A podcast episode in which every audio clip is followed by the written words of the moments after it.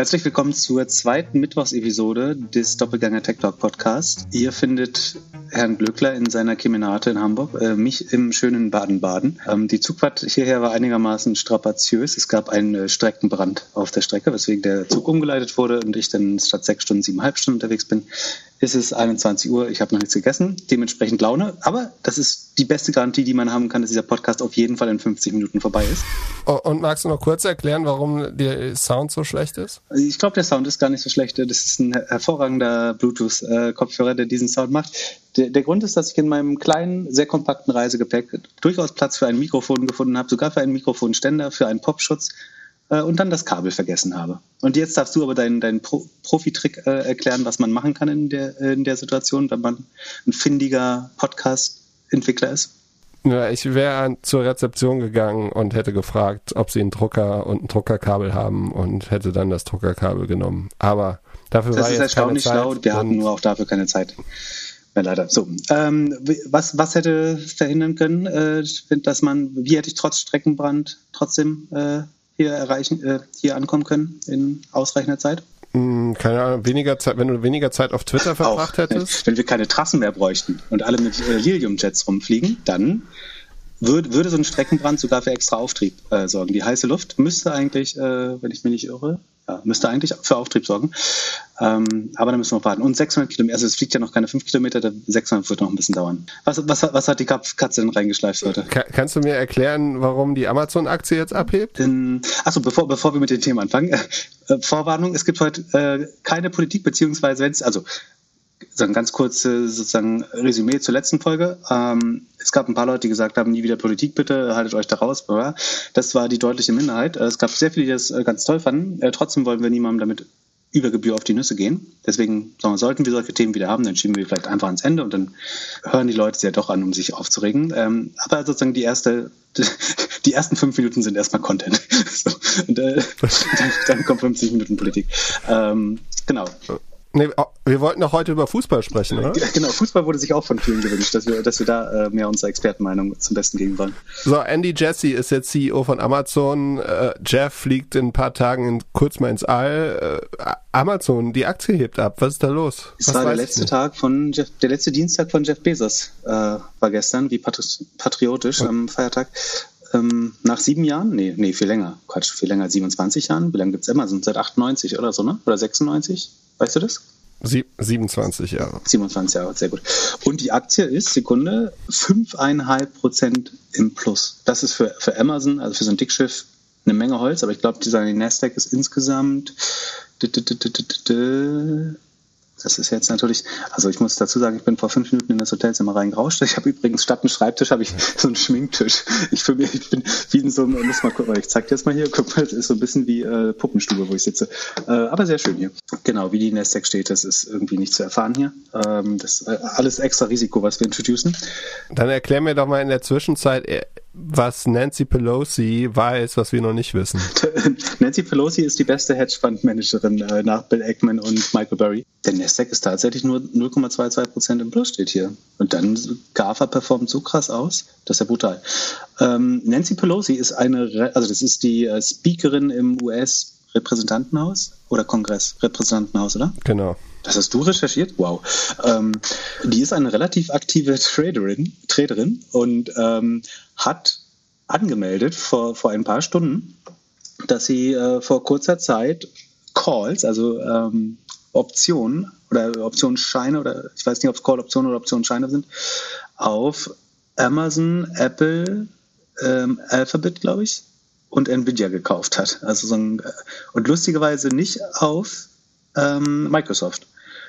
Und das Spannende ist, also warum die Kurse der Cloud-Aktien heute hochgehen, also zumindest bei einem, ähm, bei einem Google und einem Amazon kann man davon ausgehen, es gab ja mal diesen Jedi-Contract, also der Jedi-Kontrakt, das ist sagen die, die, der Cloud-Kontrakt oder der Cloud-Vertrag des Pentagons, das sind 10 Milliarden teurer oder der, der Wert dieser Zusammenarbeit mit der Regierung ist 10 Milliarden wert für den jeweiligen äh, Cloud-Provider.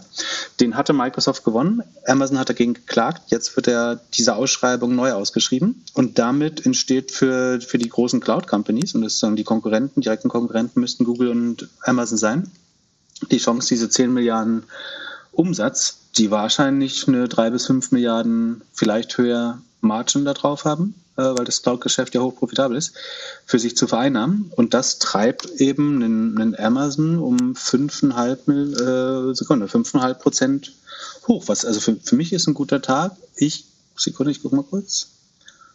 Ja, also würde ich das alles spenden, dann müsste ich das disclosen.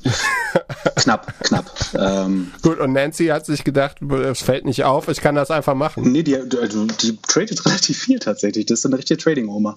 Ähm, also, und aber auch mit Optionsscheinen so Vollgas. Das hat sie schon mehrmals gemacht und hat einen sehr guten Tag. Also ich habe auch einen Amazon-Optionsschein, den habe ich damals gekauft, als ich mal, ich glaube im Podcast auch gesagt habe, ich bin mir 100% sicher oder sehr sicher, relativ sicher, dass extrem gute Ergebnisse kommen. Die kamen auch, aber dann hat Jeff Bezos den Rücktritt an, äh, angekündigt und die Aktie ist seitdem einfach komplett flat geblieben. Genau, das heißt, und ich könnte teilen, dass du da nicht die beste Laune hattest für einen Ja, das stimmt. Genau. Und dieser Amazon Call war auch irgendwie 85 bis 90 Prozent im Minus schon und der hat jetzt heute aber um 288,89 Prozent zugelegt. Äh, das ist dann ganz ordentlich. Und auch hier die anderen ähm, ähm, Square ist fast 5% hoch, Twitter 2,5%, Cloudflare 1, fast 2, Beyond Meat ist runter, sehr gut. Äh, ist ein sehr CrowdStrike plus 4%, das liegt so ein bisschen daran, dass wieder neue Hacks kommen, glaube ich sehr guter Tag für, für Cloud-Aktien. Äh, du findest mich in, bei bester Laune. Sowieso, wäre ich aber auch so.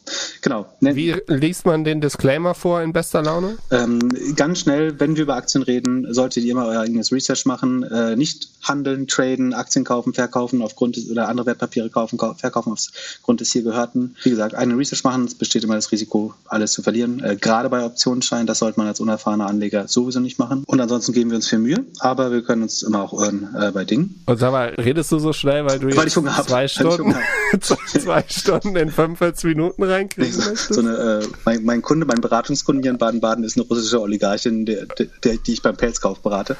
Äh, nee, Quatsch. ähm, ich habe einfach nur furchtbar, ich hab, äh, bin um halb sechs aufgestanden und habe noch nichts gegessen. So, das ist der Grund. Ach doch, ich hatte äh, was Kleines mit. Was macht Andy jetzt die ersten 100 Tage? Irgendeine Überraschung? Passt ja perfekt. Ne? Der war ja der Chef von AWS, also des Cloud-Geschäftes. Ähm, mal überlegt, ob das ein strategisches Signal ist, dass ausgerechnet der eben dann äh, CEO wird.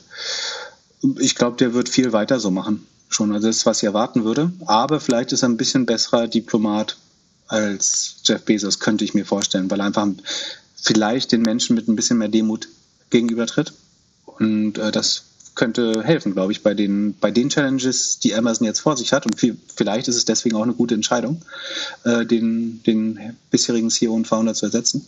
Ich, ich glaube, der ist gut dafür gewappnet. Ja. Und meinst du, Jeff kommt wieder zurück zu Twitter, nachdem er jetzt Corona-mäßig alles abgeliefert hat? Corona-mäßig alles abgeliefert hat? Naja, was ganz interessant ist, ist, äh, Jeff Bezos ist am 28. Februar 2020 hat er aufgehört, irgendwas auf Twitter zu publizieren. Ah. Und das war, war genau zu dem Zeitpunkt, als die äh, Dr. Lipken eingeladen haben und irgendwie gefragt haben, hier, wie sieht das mit Corona aus, wie müssen wir uns darauf vorbereiten? Und die wussten das so sozusagen früher als eigentlich die amerikanische Regierung. Und seit dem Punkt hat er auch auf Twitter nichts mehr gemacht. Der hat bestimmt nur sein Passwort verloren. Ähm, erstmal. oder, oder die Agency irgendwie sich mit der Agency, mit der PR-Agentur nicht mehr, nicht mehr vertragen. Die machen jetzt nur noch. Insta. Vielleicht wollte er sich daran beteiligen und die haben nie gesagt. Äh, da da gab es News diese Woche. Das Wall Street Journal hat exklusiv berichtet äh, unter dem Artikelnamen Amazon demands one more thing from some vendors, a piece of their company. Also zu Deutsch, in Verhandlungen mit Suppliern, mit Anbietern, Zulieferern, geht Amazon immer öfter Verträge ein, in denen sie sagen, wenn wir euch so viel Geschäft, also wir sind so groß und wenn wir euch so viel Geschäft verschaffen, dann möchten wir uns signifikant, äh, in der Regel 10 bis 20 Prozent, manchmal ein bisschen mehr, an eurer Firma beteiligen, weil wir wissen sozusagen, die Firma wird durch den Vertrag im Wert steigen und wir möchten auch davon profitieren. Also uns reichen nicht nur günstige äh, Zahlungsbedingungen, sondern wir möchten wenn sie an die Firma glauben, eben da auch investieren. Das, ähm, das haben sie mit 75 Private Companies gemacht. Äh, wir hatten das mal beschrieben bei Plug Power. Da waren sie einer der Gabelstaplerabnehmer, die zusammen mit Walmart im, für einen Auftrag im Gesamtwert von einer Milliarde, glaube ich, sogenannte Warrants, also Optionen, Optionen, die die Firma selber herausgibt, bekommen haben, die dann über 5 Milliarden wert geworden sind. Das heißt, sozusagen, sie haben die Gabelstapler umsonst bekommen und dafür noch und 4 Milliarden obendrauf. Das ist ein ganz guter Vertrag. Ähm, und man geht davon aus, dass diese, also die Gesamtgröße dieser Verträge auch Milliarden umfasst. Ähm, und teilweise ist Amazon der größte Shareholder in den, in den Firmen, wenn die sozusagen eine bisschen zersplitterte Shareholder-Basis haben. Und ja, kann man jetzt überlegen, wie fair das ist. Ich, ich glaube, das ist immer dann, also natürlich wollen die sich einen, gewisse, ja, einen gewissen Einfluss sichern über ihre Supply Chain. Ich glaube, das macht vielleicht auch Sinn, dass man ähm, da schaut, dass man eine gewisse Mitbestimmung hat in Zukunft, vielleicht ein Board-Seat bekommt, das versuchen sie auch oft. Problematisch wird es, wenn es keine Alternativen gibt. Also wenn Amazon so groß ist, dass sie der einzige Abnehmer in dem Gesamtmarkt sind oder mehr als 20 Prozent des Gesamtmarktes hat und wenn dann der, der Zulieferer eigentlich kaum Verhandlungsmacht hat, dann wird das natürlich irgendwann kompliziert. Oder wenn Amazon das zum Beispiel nutzen würde, um anderen, anderen Konkurrenten die Zulieferer so ein Refusal to Supply macht, also dass sie sagt, es, jetzt kriegt äh, Walmart eben nicht mehr die Gabelstapler von Plug Power. Ich glaube, dann würde es kommen, aber so dumm könnte auch die eigentlich nicht sein. Ich, letztlich ist es eine Mischung aus vertikaler Kon äh, Integration, Kontrolle, ja, im schlimmsten Fall äh, diskriminieren sie die, die Konkurrenten darüber. Ich weiß nicht, ich kann das. Ich habe viel mehr Angst, dass Amazon auf dem Arbeit, auf, auf anderen Märkten, also auf dem Arbeitsmarkt zum Beispiel, so wichtig wird, dass sie da zu viel Marktmacht entwickeln und äh, die sozusagen ihre, ihren Status als Arbeitgeber missbrauchen und ihre Verhandlungsmacht da ausnutzen. Wobei auch da haben sie ja, also auch da sind sie noch in einer Konkurrenzsituation und müssen sich echt gut geben. Ja, vielleicht gibt es irgendwann nur noch Künstler und, und Amazon-Mitarbeiter. Ja, Amazon-Mitarbeiter, das überholt sich also, also das ist ja eine, braucht eine abzählbare Zahl an Jahren, bis sich das erledigt hat mit den Amazon-Mitarbeitern. Oder? Weil dann alles mit, alles mit Drohnen geliefert wird, oder warum? Also im Warehouse, glaube ich, wirst du nicht mehr lange Menschen brauchen. Das würde mich wundern. Ähm, und bei der Delivery, äh, ich weiß, hm, Drohnen bis an die Haustür ist, glaube ich, kompliziert. Das dauert schon noch ein paar Jahre. Aber irgendwann vielleicht auch, ja. Und Hast du das gelesen mit den äh, Lieferdiensten von, von Amazon oder die Zulieferer, also die die Fahrzeuge, die, die die Pakete ausfahren, dass die jetzt in Portland protestiert haben, weil sie mehr Rechte haben wollten und mehr Geld für die Fahrer? Siehst du das problematisch, dass denen so die letzte Meile ein bisschen abbricht? Als Aktionär oder als sozusagen Bürger? Oder als Mensch? Welche Meinung möchtest du? Die sind alle anders. Alle drei. Also erstmal als Aktionär. Als Aktionär ist es, glaube ich, unproblematisch, weil einfach der nächste, also es gibt dann einen anderen Subunternehmer, der stellt die gleichen Leute wieder an und der ist als nächstes dran und verliert. Also ähm, was Amazon macht, ist, dass sie die letzte Meile, wie du richtig gesagt hast, eigentlich outsourcen an Subunternehmer, so wie auch äh, in, Deutschland mit Amazon Flex oder wie die DHL das auch macht äh, mit Subunternehmern. Die sind in der Regel meiner Meinung nach äh, oder zumindest teilweise prekär beschäftigt kommen nicht auf den Mindestlohn, wenn man die gesamte Arbeitszeit einberechnet. Ähm, Habe ich eine Frage für dich. In, in einer, was, was denkst du, wie viele Packages, wie viele Pakete muss ein so ein Delivery Driver im Schnitt pro Tag ausliefern? Also ich, es geht um eine erwähnte Zahl, ob das, das kann jetzt auch eine besonders hohe Zahl sein, aber was, was wurde da? 30, 30 bis 40, aber er kriegt 60. Am Tag? Ja. Okay, 400. Also eine acht, acht Stunden, acht, acht mal 60 Minuten sind vier, 480, ja, ne? Ja, 480. Ja. Äh, also es wäre fast ein Paket pro Sekunde. Äh, pro Minute, Entschuldigung. Ähm, das ist das Pensum. Aber man muss dazu sagen, die Schicht ist, äh, ist eine 10-Stunden-Schicht, also arbeitet man mehr als acht Stunden. Äh, und tatsächlich brauchen sie dann aber auch zwölf und mehr, mehr Stunden dafür. Aber das ist das Pensum äh, und der, der Druck, unter dem die, die stehen. Ähm, teilweise sind es mal 200, aber alles unheimlich schwer ähm, zu schaffen natürlich. Und Amazon, also weil das jetzt ein besonders unschöner Teil des Geschäftsmodells ist, glaube ich, äh, lagern sie das aus. Das sind zu den über eine Million Angestellten, die Amazon hat, nochmal ungefähr 100 bis 120.000 Leute, die sozusagen nur in dem Bereich arbeiten, bei Subunternehmern. Und die ersten Subunternehmer sagen jetzt eben, das rechnet sich nicht. Also wir müssen Mindestlohn zahlen, das ist in Portland irgendwie 18 ähm, Dollar Amazon zahlt 17,50 und wenn es aber mal keine Pakete gibt, also wenn die, die Utilization, die Auslastung der, der Flotte schlecht ist, dann geht das auf Kosten des Subunternehmers. Und das ist natürlich ein Modell, was schwer äh, profitabel zu fahren ist. Und deswegen haben zwei gesagt, so wir machen jetzt lieber einen Laden zu. Also egal was passiert, selbst zumachen ist besser als so weiterarbeiten. Ähm, Das ist problematisch auf jeden Fall für die Angestellten. Das ist für Amazon, glaube ich, nicht problematisch, weil, wie gesagt, da kommt irgendjemand anders, der das als Chance sieht wahrscheinlich. Und auch Arbeitnehmer sagen, kriegen tendenziell mehr Rechte, weil die Konkurrenz so groß ist, glaube ich. Das heißt, denen wird es etwas besser gehen. Also sie kriegen mehr Verhandlungsmacht. Vielleicht kommen sie irgendwann auf einen Mindestlohn von 20. Ähm, das könnte ich mir vorstellen. Aber es ist ein unfair, unfaires, also ist ein unfaires System, muss man sagen. Dieses Auslagern von Delivery Services an Subunternehmer endet immer damit, dass letztlich der effektive Mindestlohn umgangen wird. Oder sagen, dass der effektive Mindestlohn unter dem tatsächlich oder dem vorgeschriebenen Mindestlohn landet, weil sozusagen Freizeit geopfert wird, um überhaupt das Pensum zu schaffen. Ähm, das ist meiner Meinung nach immer falsch und nicht zu befürworten. Ja, und es ist nicht nur bei Amazon, es ist eigentlich doch überall. Äh, also jeder, der uns Pakete bringt, mehr oder minder so, außer es ist, er ist festangestellt oder sie ist festangestellt. Ja, ich weiß nicht, wie es bei, bei FedEx oder UPS ist, ehrlich gesagt. Aber ja, bei der DHL ist es teilweise so, wie du sagst. Also bei, ich habe zum Beispiel einen Subunternehmer, der heißt, na, ist egal wie der heißt, aber es ist ein gelbes Auto, aber steht nicht DHL drauf, sondern eine andere Marke. Ähm, bei Amazon ist es diese Flex-Subunternehmer, genau.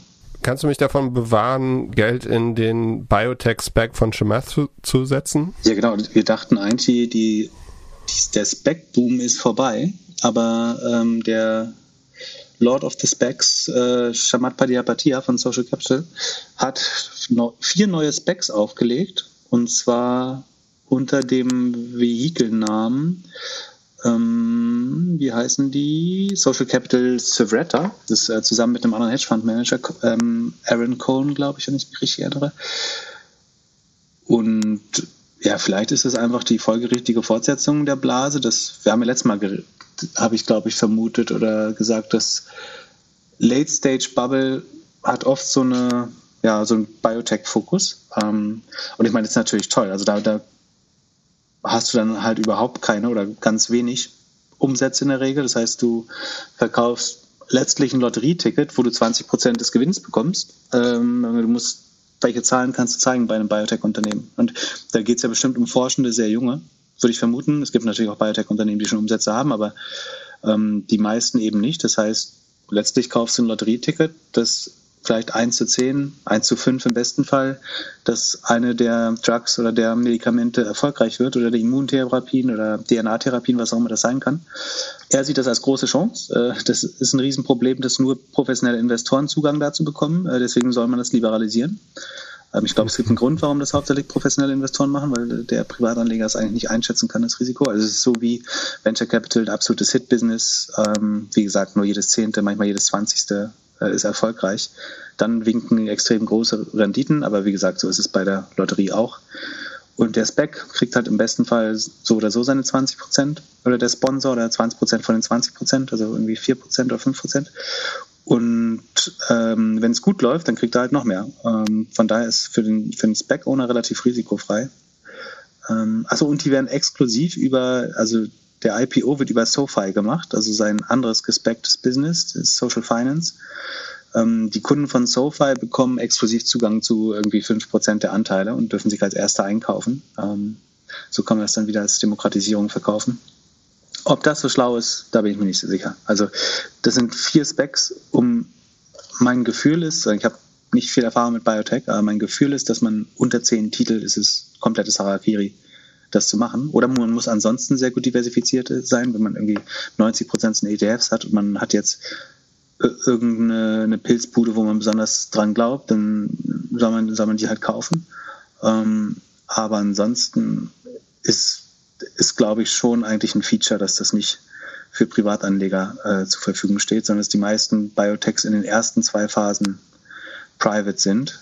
Wenn USA kommen die tendenziell ein bisschen früher an die Börse als in Europa. Hier bleiben die ganz lange private, also in, in, ja, in privater Hand und machen noch kein IPO. In, an der Nasdaq machen die in der Regel, sobald diese Phase 2 Studien kommen, kann man die schon ganz gut an die Börse bringen. Ob das jetzt so schlau ist. Da wäre ich eher kritisch. Was übrigens auch gespeckt werden soll, ist Nextdoor. Kennst du es ja? Ja, dieses äh, soziale Netzwerk für Nachbarn in Amerika. Genau, das, was in Deutschland nebenan.de äh, gebaut hat, soll für 4, mit einer 4,3 Milliarden Bewertung ähm, gespeckt werden von Kostler Ventures, ähm, wie Not Kostler, äh, Milliardär, uralte VC-Legende im Valley. Das ist ein bisschen mehr als das, was Burda dafür bezahlt hat in Deutschland. Äh, das weiß ich nicht und wenn, kann ich auch nichts dazu sagen, wie du weißt. Ähm, die haben durch Covid 50 Prozent Wachstum gehabt das, das kann ich zumindest bestätigen, dass das auch hier, glaube ich, viel Rückenwind gegeben hat, dem Modell in Deutschland. Im Pipe wird Casey Woods Arc sein, Dragoneer, Tiro Price. Ich glaube, Dragoneer ist auch so ein Tiger Cup. Vorher investiert haben Tiger, also Tiger Global Management, Benchmark, Kleiner Perkins, Cofield Bias, ähm, Redpoint. Fragt man sich so ein bisschen, haben die lange versucht, eigentlich ein richtiges IPO zu machen und es nicht geschafft? Und jetzt flauen die Zahlen ab. Oder wollten sie eigentlich, waren, haben sie gedacht, sie wachsen noch und bleiben ganz private? Das, ich, äh, ich würde gerne die Zahlen, Zahlen oder die, den, das Pitch-Deck sehen, um einzuschätzen, ob das jetzt schlau ist. Ich finde es vom Timing her und von der Option her, die sie wählen, äh, eigentlich eher unglücklich. Aber Warum unglücklich? Weil Corona vorbei ist? Ja, weil du dich ja jetzt schon fragst, also wenn es so geil ist, warum machen sie kein richtiges IPO? Wenn das nicht so geil ist, warum haben sie nicht, äh, das ist bestimmt, also mit 4,3 Milliarden ist das die perfekte Spec Company. Da haben, also wenn das, da müssen eigentlich alle Schlange gestanden haben und entweder haben sie ganz viel Nein gesagt am Anfang und ich meine, Vinod Kostler ist ein großartiger Name, also das ist bestimmt schon guter. Ich frage mich, warum es so lange gedauert hat. Entweder haben sie sehr lange rumverhandelt oder waren sich nicht sicher. Ich habe irgendwelche Fragezeichen da. Ja. Ja, ich habe mich gefragt, warum die es nie geschafft haben, richtig nach Deutschland zu kommen oder nach Europa. Die haben es versucht. Äh, das ist doch, die haben es versucht, glaube ich. Äh, in, ich glaube, sie waren auf jeden Fall in UK und Niederlanden, wenn ich mich nicht irre. Und ich glaube auch in Deutschland schon, wenn ich mich nicht irre. Hat aber nicht so gut funktioniert, glaube ich. Ist auch super schwer, weil also das ist, glaube ich, ein Winner takes it all Business. Also niemand braucht zwei Nachbarschaftsnetzwerke. Das ist ja überhaupt nicht sinnvoll. Äh, das ähm, macht. Und Läuft ja. bei denen in Amerika nicht auch viel so über, was wir über Kleinanzeigen haben? Ähm, so ein Marktplatz da drauf, das kann sein, ja. ja, das, äh, ja. Genau, das kannst du auf Craigslist machen oder eben, eben da. Hast du, hast du am 4. Äh, Juli übrigens äh, Mark Zuckerberg gesehen, sein 4. Juli-Geschenk an uns alle? Er ist so auf so einem elektrischen Surfboard gefahren mit der amerikanischen ja. Fahne. Was hat es in dir bewirkt? Was macht das mit dir? Ich glaube, dass er jetzt als Präsident antreten möchte. Oh Gott bewahre. Nein, aber der, der ist ja unmöglich Präsident. Der ist ja so asympathisch. Der kriegt ja nicht. Also aber, aber, aber, wieso? Die Wahlen werden doch sowieso immer auf Facebook gewonnen. Ne? Wäre doch einfach für ihn. Mhm. Das ist sein eigener Kingmaker. Sind wir jetzt beim Thema? Ich habe überlegt, statt also andere Web, andere Podcasts machen ja so werbefreie Podcasts wir, wir können ja ein äh, politikfrei Podcast, also man zahlt dann 50 Euro im Monat und dafür wird er politikfrei. Das kann sich die FDP wieder ja, ja wohl leisten. äh, und das entscheidet dann einfach der Markt, ob man äh, Politik hören muss oder nicht. Was hältst du davon? Also wir machen nicht die werbefreie Variante bei Apple, sondern die politikfreie. Ja, meinst du, die Leute, die uns auf Twitter blocken, hören dann die, die werbefreie, politikfreie Version? Vielleicht für die geistige Gesundheit. Apropos Politik, Politik ähm, Du, wir haben schon mal über Didi Chuching, das Uber von äh, China, geredet. Ja, mega krass, mega krass. Was würdest du, wie, was würdest du als CEO machen, wenn deine App auf einmal einfach nicht mehr im App Store erscheint? Ja, shit bricks sagt man im äh, Englischen, glaube ich. Also, kotzen. ähm, wie, aber, was ist seitdem glaub, mit der Aktie passiert?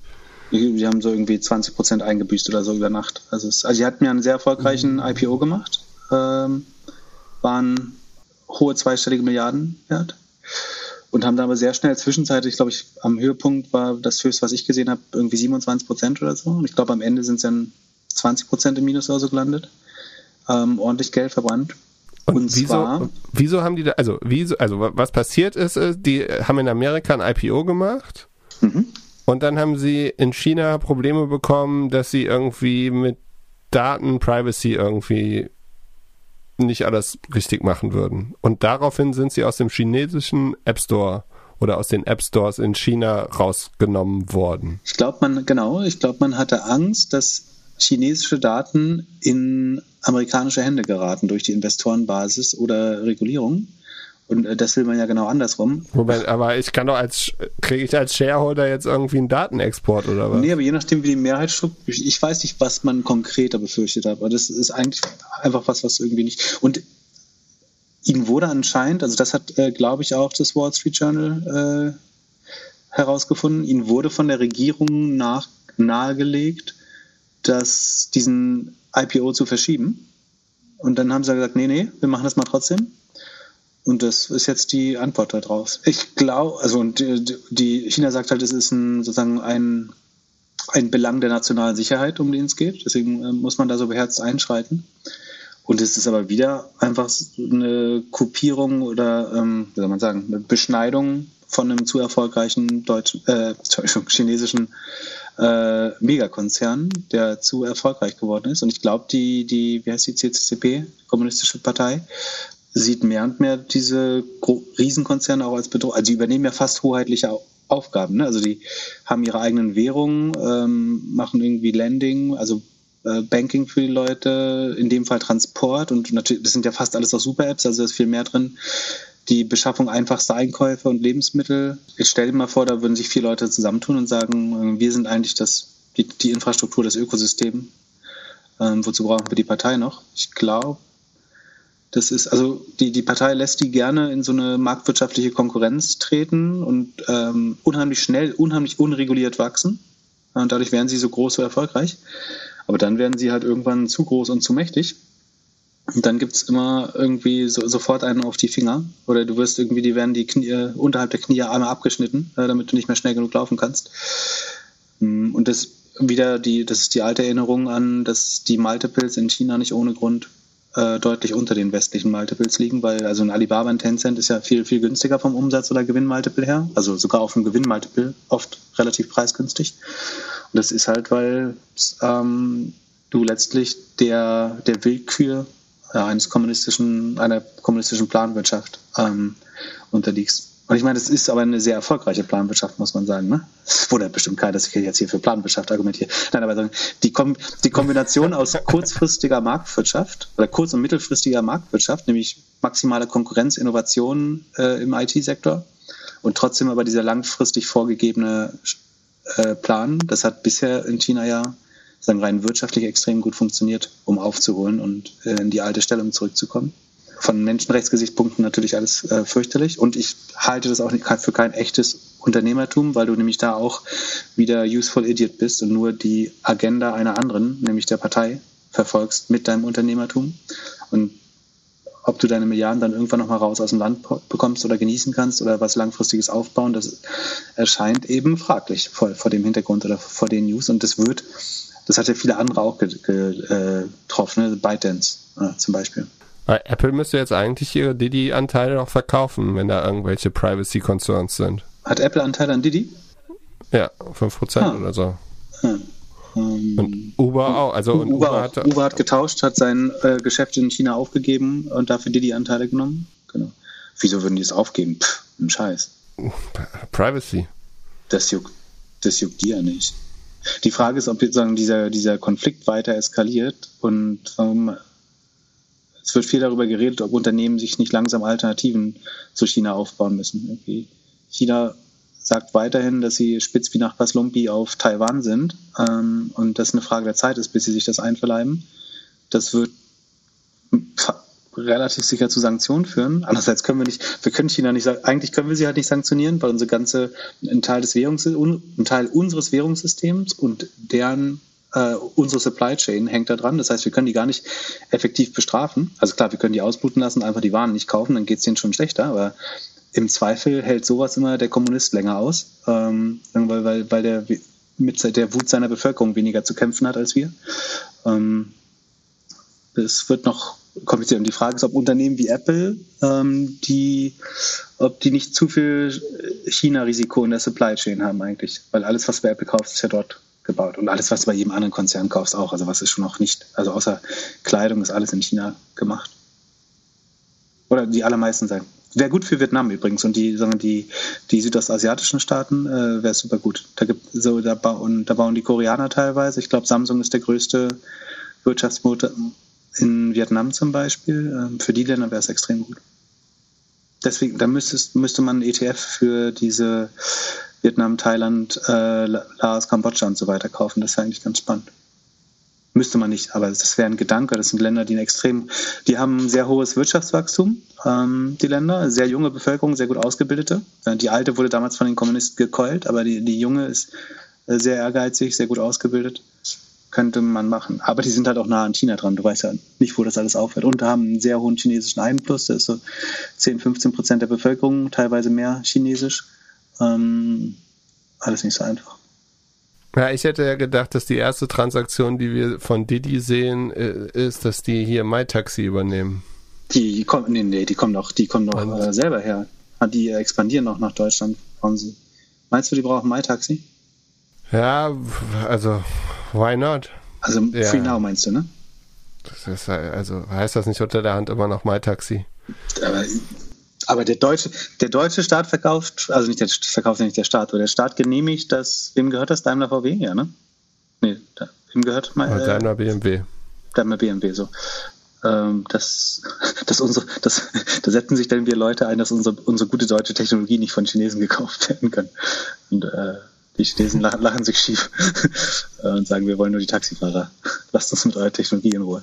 Ähm, äh, sehe ich nicht, ehrlich gesagt. Ich glaube, wenn, dann werden die mit krassen, mit dem krassen Dumpingangebot in den Markt gehen und sagen, äh, wir verzichten mal fünf Jahre auf, auf unseren gesamten, äh, unsere ganze Take Rate oder so. Weiß nicht, fünf Jahre ist ein bisschen lang. Aber, ha, aber, aber da, seit der Ankündigung hat man nicht viel gehört. Ne? War das nur so ein, war das nur so ein IPO-Play, dass sie gesagt haben, wir machen hier Westeuropa jetzt? Weil eigentlich ist auch nicht viel passiert. Also in Berlin gibt es, glaube ich, noch kein Didi. Hast du das irgendwo gesehen? Nee, ich, ich habe noch nicht so. Ich, also ich, ich sehe jetzt erst, dass wieder mehr und mehr Taxis auf der Straße sind. Aber so richtig was habe ich nicht gesehen. Aber wa warte mal, haben wir nicht. Ich weiß nicht, ob wir irgendeine Personalie gesehen haben, die zu Diddy gegangen ist. Kann das nicht sein, dass irgendjemand, ähm, dass sie in London da Leute schon geheiert haben? Ich nicht. Das ist eher dein Umfeld, soweit ich weiß. Wahrscheinlich eine der, eine der älteren Folgen. Sonst, äh, um China abzuschließen, ByteDance verkauft jetzt Algorithmus, AI-Effekte, Übersetzungsfeatures und Datenanalyse einfach weiter. Also falls irgendjemand jetzt ein paar Teile von TikTok ganz spannend finden würde, könnte man diese Services kaufen. Wie findest du das? Der ist äh, interessant. Ich weiß, also ich hätte jetzt, ich hätte gedacht, dass TikTok so wächst, dass man nichts anderes machen muss. Wenn du es mit Zoom vergleichst, kann ich es verstehen, dass du halt sagst, okay, du hast Zoom, durch Corona bist du groß geworden und dann machst du das SDK, die, äh, die Apps und alles und baust halt das Ökosystem daraus. Aber du hast ja diese Welle des Wachstums, hast du ja schon mitgenommen.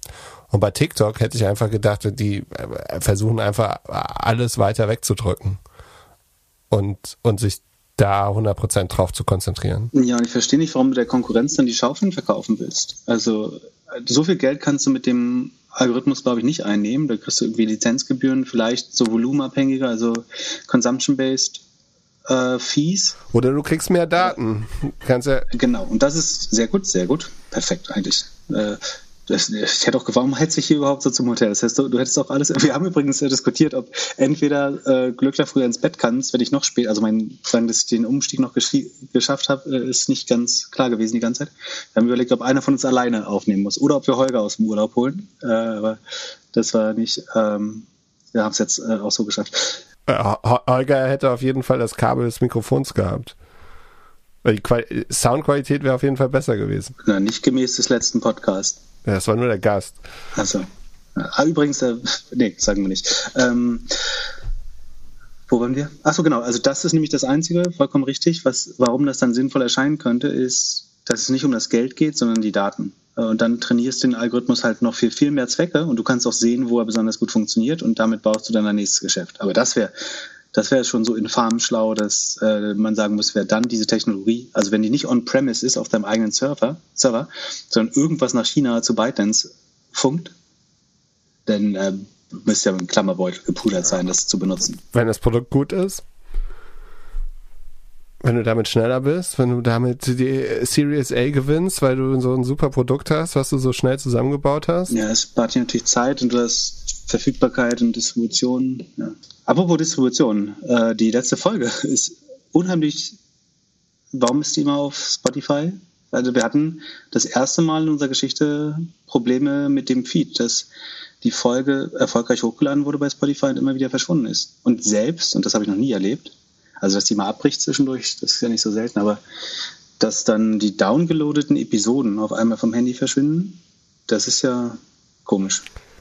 Ähm, ja, also ich schreibe mit Spotify noch hin und her. Es wird noch gecheckt, woran es liegt. Ich wurde jetzt gefragt, ob ich bestätigen kann, dass wir keine Änderungen vorgenommen hätten. Nee, haben wir nicht. Und wir haben, wir, wir haben nichts, wir haben es wie immer samstags morgens hochgeladen und du hast dann irgendwann gemerkt, dass es nicht mehr da ist und dann war es wieder da und dann war es wieder weg und dann war es wieder da. Und die andere Anomalität ist, dass neuerdings ähm, Bonn unsere größte Stadt ist beim Publikum. Jeder zehnte Doppelgängerhörer Hallo und, äh, an unsere neuen Bonner Hörer. Äh, wir freuen uns sehr, dass ihr da seid. Jeder zehnte Hörer kommt jetzt aus Bonn auf einmal. Das ist auch neu. Mal sehen, ob sich das, das, das kann eventuell, es kann auch, also die verschiedenen Begründungen sind. Äh, der Hightech-Gründerfonds lässt alle Mitarbeiter zwangshören inzwischen, die Telekom, die Deutsche Post.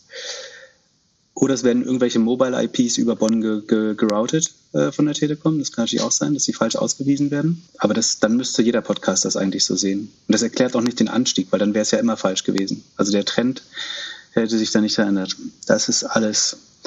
Ah, wann hat die Telekom announced, dass wieder alle ins Büro sollen? Meinst du, äh, die fangen alle an, uns zu commuten und hören sofort? Ja, wirklich. Das äh, ist auch ein bisschen zu.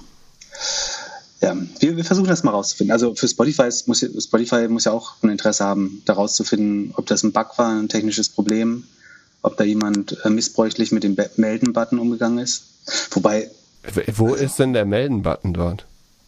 Ja, es, es gibt einen. Also du, es gibt, glaube ich, einen Melden-Button und du kannst wahrscheinlich einen äh, DMCA, also Digital Millennium Copyright Act, also eine Urheberrechtsverletzung anmelden. Das wäre natürlich, das können übereifrige Fans sein, was auch immer, aber bis jetzt ist das alles äh, noch sehr unklar und die Unschuldsvermutung gilt. Sollte sich herausstellen, dass äh, das da einen Zusammenhang gibt, dann.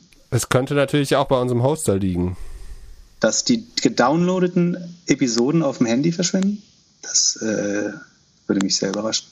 Ja, wir werden es herausfinden. Oder auch nicht. Äh, aber es konnte ja jeder hören und äh, wenn nicht, kann man es auch auf anderen Plänen setzen. Was ich hätte noch immer hätte noch immer Jodje Jange, wie man das sagt, ne? Äh, was ich viel krasser finde, ist, wie, was Apple für Probleme aktuell mit der Podcast-App hat. Also Aber da merkt gebaut. ja jeder Podcast, ja, die sind selbst gebaut. Äh, da merkt jeder, dass, äh, dass, also jeder Podcaster merkt aktuell, dass die Zahlen auf Apple Podcasts weniger werden. Und das Handy wird warm. Also wenn ich jetzt einen Podcast über Apple Podcasts höre, leidet die Batterie ungemein. So, so, dass das Handy so warm wird, als ob es am Ladestecker ist. Und das ist schon crazy. Also da muss es bestimmt bald ein Update geben.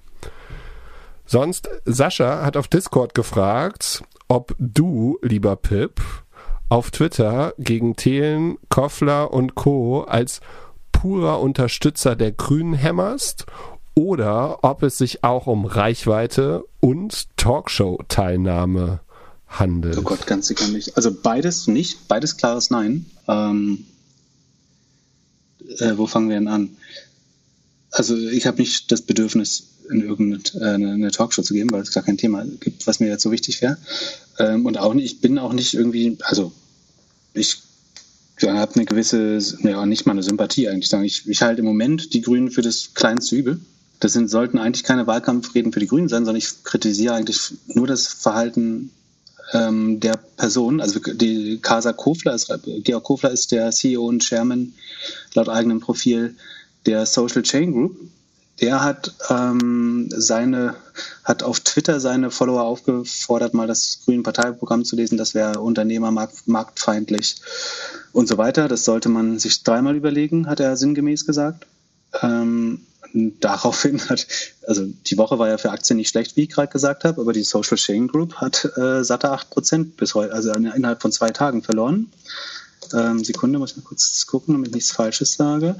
Ähm, das, man muss auch sagen, wenn du dich als Boomer auf also ich meine, das habe ich eh nie verstanden, warum jemand im Vorrentenalter, also er ist ein Medienexperte ohne Zweifel, aber dass der so ein Social Commerce Business da also was ist Social Chain? Das ist ein äh, Zusammenschluss von Firmen. Also der hat Social Chain hat Beteiligung an verschiedenen Direct-to-Consumer-Marken, die hauptsächlich und so Konf über Konferenzen und Communities. Ich, ich würde gerne ein Zitat wiedergeben, aber ich befürchte, das, das geht ja. Ein sehr, sehr befreundeter Experte aus dem E-Commerce hat gesagt, okay. das ist ein Aggre Aggregat von, sagen wir, ambivalent wertvollen Unternehmen, vorsichtig gesagt. Kann man sich jetzt überdenken, äh, wie, was das heißt. Ähm, also es besteht aus verschiedenen Firmen aus dem Bereich Möbel, ähm, da, hauptsächlich Direct-to-Consumer, viele Communities, teilweise Events und Konferenzen. So, jetzt gucke ich mal, Wochensicht, minus 7,58 Prozent. War am Anfang der Woche bei 33, ist jetzt knapp über 30 noch. Ähm, und du meinst, das liegt daran, dass er jetzt der FDP spendet und gegen die Grünen die, äh, die, die 750k an die äh, FDP hat er früher, früher, schon gespendet, also es war vor langer Zeit. Äh, also als Reaktion auf die grünen Spende von einer Million. Ähm, dieser Tweet, ich weiß halt nicht, ob du, äh, also ich meine, was erwartest du, wenn du dich als Boomer auf, äh, auf, auf Twitter äußerst? Da kannst du auch äh, dein Pimmel ins Hornissennest hauen und erwarten, dass was Gutes bei rauskommt ich, mich, mich überrascht. Du musst echt was essen. Hast du was getrunken im Podcast? Wir, haben noch, wir haben noch zehn Minuten. Äh, ich hatte vielleicht äh, ein kleines äh, Glas Riesling im Bordbistro. Genau, ich glaube, dass das, ich weiß nicht, ob das zusammenhängt, aber ich kenne keinen besseren Grund. Ähm, und ich weiß es nicht, ob das so gut ist. Der hat ja, äh, es gab ja mal so ein, also wer, wen das interessiert, bei OMR gab es einen Podcast, wo eine knappe Stunde der zukünftige IPO äh, beworben wurde, den die Social Chain Group noch machen will. Also die ist schon public, aber möchte noch so eine Art richtigen IPO machen und äh, den Free Float erhöhen, wenn ich es richtig verstanden habe. Also die, die im Umlauf befindlichen Aktien. Im Moment ist die Aktie zu eng. Also es, was heißt zu eng? Also sie hat einen geringen Free Float und das schreckt gewisse Investoren ab, ähm, weil die eine gewisse Liquidität brauchen und deswegen will man sozusagen nochmal für mehr Liquidität sorgen, wenn ich das richtig verstanden habe. Ähm, und ob das jetzt also das, das, Traurige ist, da befinden sich ja Marken drin, äh, so wie Vital zum Beispiel, die so wieder, also für die Takeaway-Industrie so wiederverwendbare Verpackungen machen. Die sind ja von Vision und Mission eigentlich alle sehr grün. Und wenn, wenn dann der Chairman sich so einlässt, dann kann das, ich weiß nicht, ob das gut sein kann für, für die Firma als Ganzes. Aber wie auch immer. So, und zu der, zu der anderen Frage, also es geht weniger, also wo, wogegen ich mich richte, sind ein, also in, im Fall Thelen diese, diese Falschbehauptung meiner Meinung nach über, über den Grünwähler oder dieses bewusste in eine, in eine falsche Ecke rücken.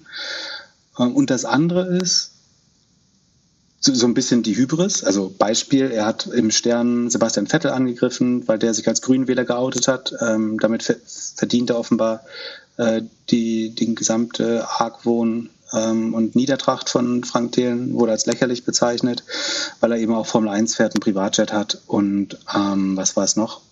Äh, achso, in der Schweiz lebt und die Steuern zahlt in Deutschland, deswegen soll er sich doch eh raushalten. Und gleichzeitig tritt Frank Thelen mit seiner Frau Nathalie auf dem äh, Green, Green Award Event von Nico Rosberg äh, auf und macht da schöne Fotos auf einer, Zitat Bildzeitung, Party für die Nachhaltigkeit. Und ich glaube, Nico Rosberg äh, fährt nicht mit dem Fahrrad durch Monaco äh, und auch nicht ÖPNV. Also und äh, nach meinem Verständnis war der auch äh, Formel 1-Fahrer äh, zuvor. Und ich verstehe da nicht den Unterschied und deswegen wirkt das für mich wie Doppelmoral oder Hybris. Äh, fairerweise muss man sagen, dass Nico Rosberg, äh, Entschuldigung, ja, Nico Rosberg schon geboren ist in Monaco als Kind. Ein, der hat die Steuervermeidung mit der Muttermilch bekommen als Kind einer, eines Finnen und einer Deutschen, glaube ich, wenn ich mich irre. Ähm, aber ja, das, ich verstehe den Unterschied dann nicht. Also warum das eine schlecht ist, das andere gut. Da entsteht sehr stark der Eindruck, weil man sich als äh, Unterstützer der Grünen geoutet hat, äh, wird man da als lächerlich bezeichnet. Und das andere ist, und das, was mich am meisten nervt, also ich habe persönlich überhaupt kein Problem mit Frank Thelen. Mir macht es überhaupt keinen Spaß, mich mit zumindest solchen Leuten irgendwie anzulegen. Also ich führe schon gern Debatten äh, ab und an, aber so ein das zähle ich eigentlich nicht als das. Was ich traurig finde, ist, was selbst Frank Thelen wissen muss, ist, dass er als Repräsentant, der, das hat er sich äh, lange Zeit sehr fleißig, sehr erfolgreich äh, vollkommen neidlos, hat er unheimlich erfolgreich geschafft, dass er als Repräsentant der Startup-Szene gesehen wird. Und sagen, diesen Ruf nutzt er meiner Meinung nach jetzt ungerechtfertigt aus, indem er bewusst zusammen mit neun anderen Spendern versucht, den Eindruck zu äh, erwecken, dass die gesamte Startup-Szene sehr liberal, also äh, ähm, FDP-liberal ist. Und das ist einfach falsch. Das gilt für die allergrößte Mehrheit der Startup-Szene und der, auch der Gründer einfach nicht, sondern die sind anscheinend mehrheitlich, sozusagen nach allen Umfragen, die irgendwie verfügbar sind, sind die mehrheitlich grün, ähm, haben manche eine Tendenz für schwarz, manche auch für gelb. Aber zur Bildzeitung zu gehen und bewusst den Eindruck zu erwecken. Und ich hatte ja den Schatzmeister der FDP und äh, Christian Lindner und Frank Thelen versucht zu fragen, wer genau dann jetzt gespendet hat, ähm, weil immer wieder je nach Kontext oder wie es gerade gefällig ist, entweder davon geredet wird, dass Startups die FDP unterstützen oder wenn, wenn Frank Thelen sich in die Opferrolle drängen will, sagt er wieder, es ist eine Privatpersonenspende und er müsse das tun, weil die äh, oder er müsse das beinahe tun, weil die Grünen so viel Privatspenden haben, dass es unfair wäre, Zitat, äh, aus dem Instagram-Video der FDP nicht zu, zu spenden. Und an anderer Stelle, die, genau dieser Schatzmeister, der diese Frage nicht beantworten wollte, twittert heute, oder er hatte auf LinkedIn gesagt, äh, Sekunde, nichts Falsches äh, vorlesen. Sekunde, ich würde es gern kurz vorlesen. Harald Christ, der nach meinem Verständnis Schatzmeister der FDP, sagt, dass insbesondere Startups die FDP Freien Demokraten im Wahlkampf unterstützen, ist ein toller Motivationsschub und zeigt auch, wir sind die Partei für Innovation und Gründergeist. So. Und verlinkt dabei wieder diesen ähm, unsäglichen Bildartikel, der überschrieben ist, der Metatitel, also der Clickbait, Social und Metatitel ist Startups spenden 500.000 Euro. Geldregen für die FDP. Und das ist nach meinem Verständnis und besten Wissen und Gewissen eine falsche Tatsachenbehauptung, weil alle Beteiligten immer wieder wiederholen, dass es sich dabei um Privatspenden halten, außer die FDP und die Bildzeitung, die immer wieder versuchen, nach meiner Meinung nach in einer Kampagnenlogik den Eindruck zu erwecken, dass die gesamte Startup-Szene hinter der FDP steht. Und solange sich zehn Leute dafür hergeben, genau diesen Eindruck zu erwecken und ihren hart erarbeiteten Ruf als Startup-Repräsentanten dafür verkaufen und damit meiner Meinung nach auch die Gründerszene mitverkaufen, fühle ich mich genötigt, dem zu widersprechen, weil es einfach falsch ist. Weil die allermeisten Gründer, die ich kenne, äh, sagen, die meisten Umfragen dafür sprechen, dass die Startup-Szene Sympathien für viele verschiedene Parteien hat und die überwiegende Mehrheit äh, davon oder die, der größte Anteil Sympathien für Grüne hegt und dass das eine Missrepräsentation ist. Und ich finde, es ist wichtig, dass dem widersprochen wird. Und das ist das einzige Problem. Darüber hinaus habe ich kein Problem mit Frank Ich kenne den nicht. Äh, natürlich äh, kenne ich ihn vom Sehen, aber habe ihn nicht persönlich kennengelernt. Äh, ich maß mir auch kein Urteil über ihn persönlich an. Aber ich finde, dass er da falsch agiert und entweder bewusst oder furchtbar naiv ähm, einer von den zehn oder ein paar von den zehn machen es mit Sicherheit bewusst. Ähm, es sind zehn verschiedene Leute. Inzwischen ist auch relativ, also gibt, die, die, Mehrheit von denen ist schon bekannt, aber es gibt überhaupt keinen Grund, die jetzt irgendwie zu outen oder so. Die haben ja bewusst dafür gesorgt, dass das erst in zwei Jahren, also das musst du nochmal richtig stellen vielleicht, also die, mit der Transparenz ist das so, dass wenn man mehr, wenn man mehr als 50.000, also 50.000 Cent zum Beispiel spendet, dann würde das, ist das sofort anzeigepflichtig beim Bundestagspräsidenten und wird sofort öffentlich, wie wir gesagt haben letztes Mal. Es wird auch bei 50.000 ohne den einen Cent nach zwei Jahren oder in der Regel zwischen ein und zwei Jahren im Rechenschaftsbericht der Parteien erwähnt. Das heißt, wenn man noch 700 Tage schläft, dann können wir alle erfahren, wer das war. Ähm, wir müssen ihn nicht outen. Wir haben ja ist bewusst so gewählt, nehme ich an. Es tut auch nichts zur Sache. Wichtig ist, meiner Meinung nach, dass diese Menschen nicht stellvertretend für die Startups sprechen. Und der Eindruck wird aber von der Bildzeitung und von der FDP immer wieder erweckt. Wenn man Worte wählt wie Startups spenden oder wenn der Schatzmeister hier vorliest, ähm, ist es eine Riesenmotivation, dass äh, da Unterstützung aus der Startup-Szene, äh, ins, insbesondere von Startups kommt. Und das finde ich falsch. Und solange das so falsch dargestellt wird, werde ich das Beste tun, äh, um das in, zumindest ins richtige Licht zu rücken. Und das wäre bei jedem anderen Gründer so, das wäre bei jeder anderen Partei auch so. Ähm, ob, weiß nicht, ob man das jetzt abnimmt, aber Das ist die Erklärung äh, dafür. Und was noch dazu kommt, ist, äh, Frank Thelen hat jetzt auch, ist jetzt Mitbegründer, der gründet ja jetzt keine Startups mehr, sondern ähm, ist Mitbegründer der Klimaunion. Das ist sozusagen ein Klima, ich beschreibe das gut, ich weiß nicht, ob die es selber definiert haben, aber letztlich ist es ein klimaprogressiver Flügel der CDU, so habe ich es verstanden. Also das ist ja nicht äh, despektierlich. Also äh, Leute, die in der CDU eine hohe Awareness für Klimaprobleme haben und mehr machen wollen als die CDU, und das ist natürlich gut. Nur glaube ich, dass man sich dann von der CDU eben, also die CDU ist halt eine konservative Partei und scheint den Status quo erhalten zu wollen.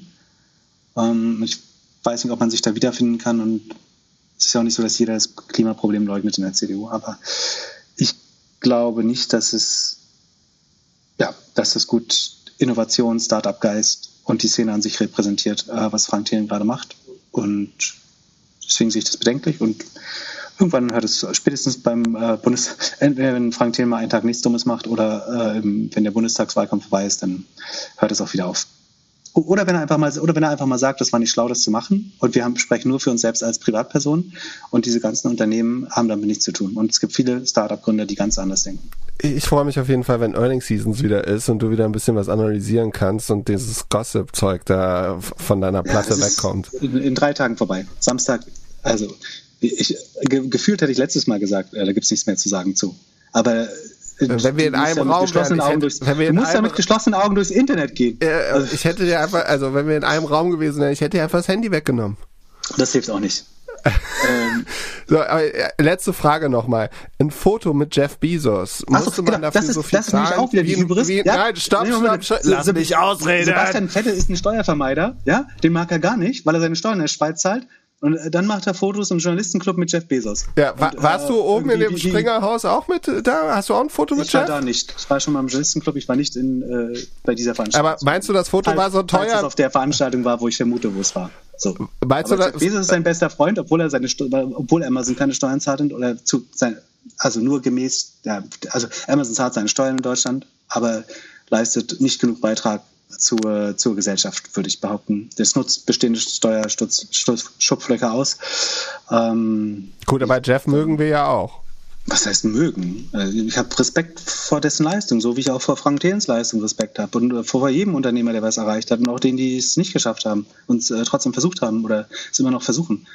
Aber ähm, ich, ich mag halt übrigens nicht, dass je nach politischer Gesinnung Leute irgendwie einsortiert werden, ob sie jetzt ganz große Helden sind so, der, der eine ist ein scheiß Bitcoin, der eine ist ein äh, Bitcoin-Trader, weil er zu den Grünen äh, spendet und Elon Musk möbelt die Bilanz seiner ganzen Firma auf und ist der große Heiland und Held, der in jedem Buch äh, von ihm zitiert wird und wahrscheinlich ein, Altar in Thielenhausen steht von ihm. Ja, aber, so. Ja, so. letzte Frage. So ein Foto, ich Hunger, es ist 22.01 Uhr. So ein Foto mit Jeff, kostet das so viel wie ein Foto mit Obama? Ich glaube in dem Fall, also ich glaube in dem Fall nicht. Da da, wenn ich das richtig deute, das ist jetzt irgendwie Mutmaßung, aber war das bei einer Preisverleihung und äh, da darf dann auch jeder mal mit ihm kuscheln und ein Foto machen, glaube ich. Top. Ich freue mich auf nächste Woche, Pimp. Viel Spaß, guten Hunger. Ich freue mich auch. Dann, unau dann unaufgeregt wie immer. Äh, es war mir freudig. Ich hoffe, die Soundqualität war okay. Sorry, dass ich das Kabel vergessen habe. Ähm, Samstag wird alles besser. Ja. Wir, wir, haben viele tolle Hörerfragen wir bekommen. Wir freuen uns drauf. Wenn, wenn ihr Fragen, Kritik, Anregungen habt, äh, bitte schickt sie uns weiter. Wir bessern uns, gerade ich. Äh, ich werde wieder eine bessere Version von mir selbst bald. Ähm, ja, und reiche jedem die, die Hand, die, der, der sie haben möchte. Äh, so aber äh, ja, wenn man alle blockt, dann ist das schwer, äh, das anzunehmen. Hey, wieso Gut. wurde ich geblockt? Das verstehe ich echt nicht. Warum du geblockt bist, weiß ich auch nicht. Ja, das ist eine richtige Blockpartei, äh, für die der da arbeitet. Oder eintritt, Entschuldigung. Gut, Pip, du musst essen. Tschüss. Ja, äh, mach's gut. Bis bald. Ciao, ciao.